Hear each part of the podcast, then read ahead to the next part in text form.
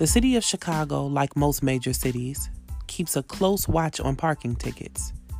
Three unpaid tickets, and your car ends up on the boot list. I've been in this position a few times.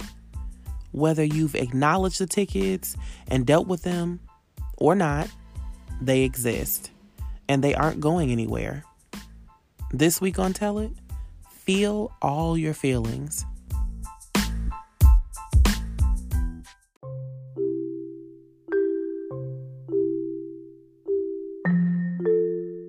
In my family, the less emotion you're able to show, the stronger you seem to others.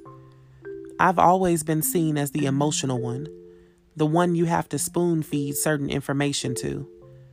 When I was younger, I felt ashamed to admit that a friend hurt my feelings when I should have been able to cut her off without a second thought. But I wasn't.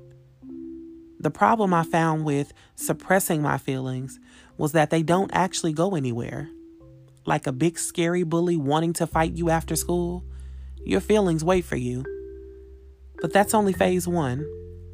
After being neglected for so long, they start to seep into other parts of your life. Like water, your feelings can get into anything if they aren't handled properly.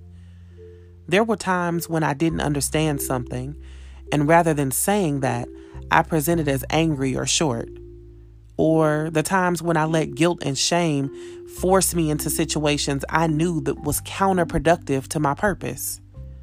Calling out how you feel is one of the most powerful boundaries you can set. You are giving those feelings a specific place in your life, no more, no less. You're giving them acknowledgement, which prevents them from taking over your life in all aspects.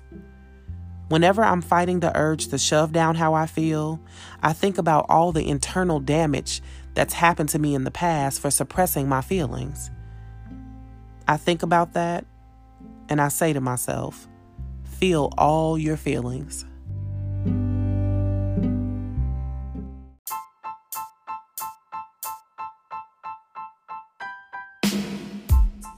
Once again, I appreciate you all tuning in. And until next week, tell it.